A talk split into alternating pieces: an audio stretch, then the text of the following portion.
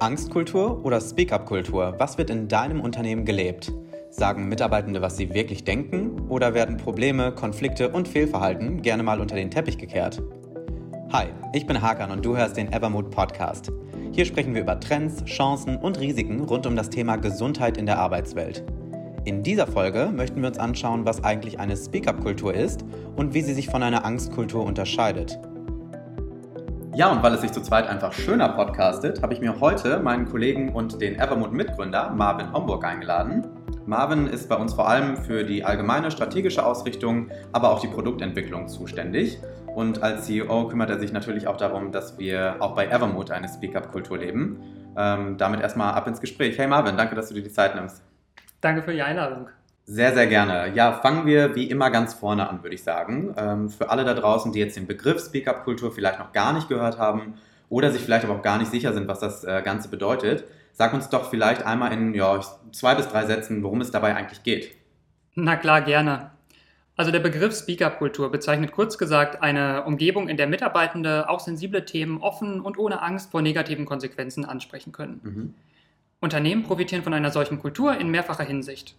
Zum einen ist es kritisches Feedback von Angestellten besonders wertvoll für die Weiterentwicklung in allen Geschäftsbereichen und zum anderen hilft es dabei, anbahnende Konflikte und Fälle von Fehlverhalten zu erkennen, Vertrauen innerhalb des Teams aufzubauen und letztlich vor allem das mentale Wohlbefinden der Beschäftigten zu stärken. Mhm. Und gerade dieser letzte Punkt ist dann auch vor allem sehr, sehr wichtig oder ein sehr ausschlaggebender Faktor für den allgemeinen Unternehmenserfolg.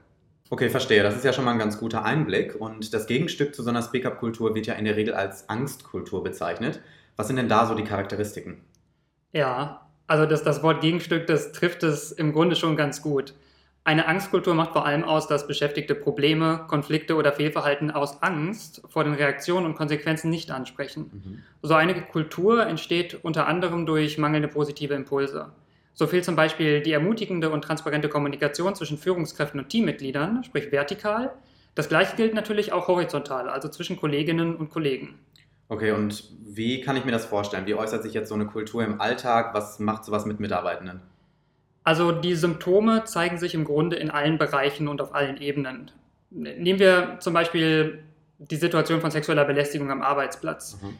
Wir sehen, dass über 40 Prozent der Befragten glauben, dass sexuelle Belästigung oder sexistisches Verhalten stark oder sehr stark im beruflichen Umfeld verbreitet ist. Jeder bzw. jede Dritte hat schon einmal Sexismus im Job erlebt und trotzdem werden fast drei von vier Fällen dabei nicht gemeldet. Ja, ich finde, das sind auf jeden Fall schon sehr alarmierende Zahlen, um ehrlich zu sein. Ähm, jetzt stellt sich mir natürlich aber auch die Frage, warum sowas nicht gemeldet wird. Also wir wissen, da gibt es Betroffene und Beobachterinnen, Beobachter und das zuhauf. Ähm, wieso kommen diese Fälle nicht durch? Warum wird das nicht gemeldet? Das ist eine gute Frage und das ist auch genau die richtige Frage, die sich Organisationen immer und immer wieder stellen sollten. Mhm. Also die Gründe hierfür sind natürlich sehr vielfältig und sehr situationsabhängig. Nach einer Studie des Forsa-Instituts gab ein Drittel der Befragten an, dass Unsicherheit und Angst vor beruflichen Nachteilen der Grund für ihr Schweigen seien. Mhm. Was im Grunde kein Wunder ist, denn wenn man bedenkt, dass die meisten Betroffenen oder BeobachterInnen entweder die verursachende Person direkt konfrontieren oder sich auf der Suche nach Unterstützung an ihre Führungskraft wenden, dann mhm. haben wir dort eigentlich das Problem. Mhm. Letztere wurde aber in den seltensten Fällen ausreichend geschult und in beiden Fällen mangelt es ganz oft an Unbefangenheit, um die Meldung überhaupt neutral aufzunehmen. Ja, das ist auf jeden Fall ein wichtiger Punkt, glaube ich. Und der Studie zufolge erfahren auch zwei von drei Mitarbeitenden, die sexuelle Belästigung oder sexistisches Verhalten ansprechen, dementsprechend auch eine Form der Ablehnung, der Bagatellisierung oder sogar eine Zuweisung von Mitschuld. Genau, das, das muss man sich erstmal wirklich bewusst machen. Also MitarbeiterInnen erleben enorm belastende Situationen wie sexualisierte Übergriffe, aber Scham, Angst und Unsicherheit halten sie davon ab, sich jemandem innerhalb des Teams, also der Organisation, anzuvertrauen. Mhm. Das erschwert natürlich den Zugang zu Hilfe und macht eine Auflösung der Situation unmöglich. Mhm. Wenn das immer wieder und an verschiedenen Stellen verteilt stattfindet, schleicht sich nach und nach eine Angstkultur mit negativen Folgen für die Gesundheit und für die Leistungsfähigkeit der Angestellten ein. Aber es geht eben auch anders. In einer etablierten und gesunden Speak-up-Kultur identifizieren sich nämlich Mitarbeitende viel stärker mit ihrem Job, bleiben länger im Unternehmen und werden nachweislich sogar produktiver. Und damit Mitarbeitende sich überhaupt trauen, Bedenken offen zu äußern, bedarf es einer vollkommen angstfreien Umgebung und viel Vertrauen im Unternehmen.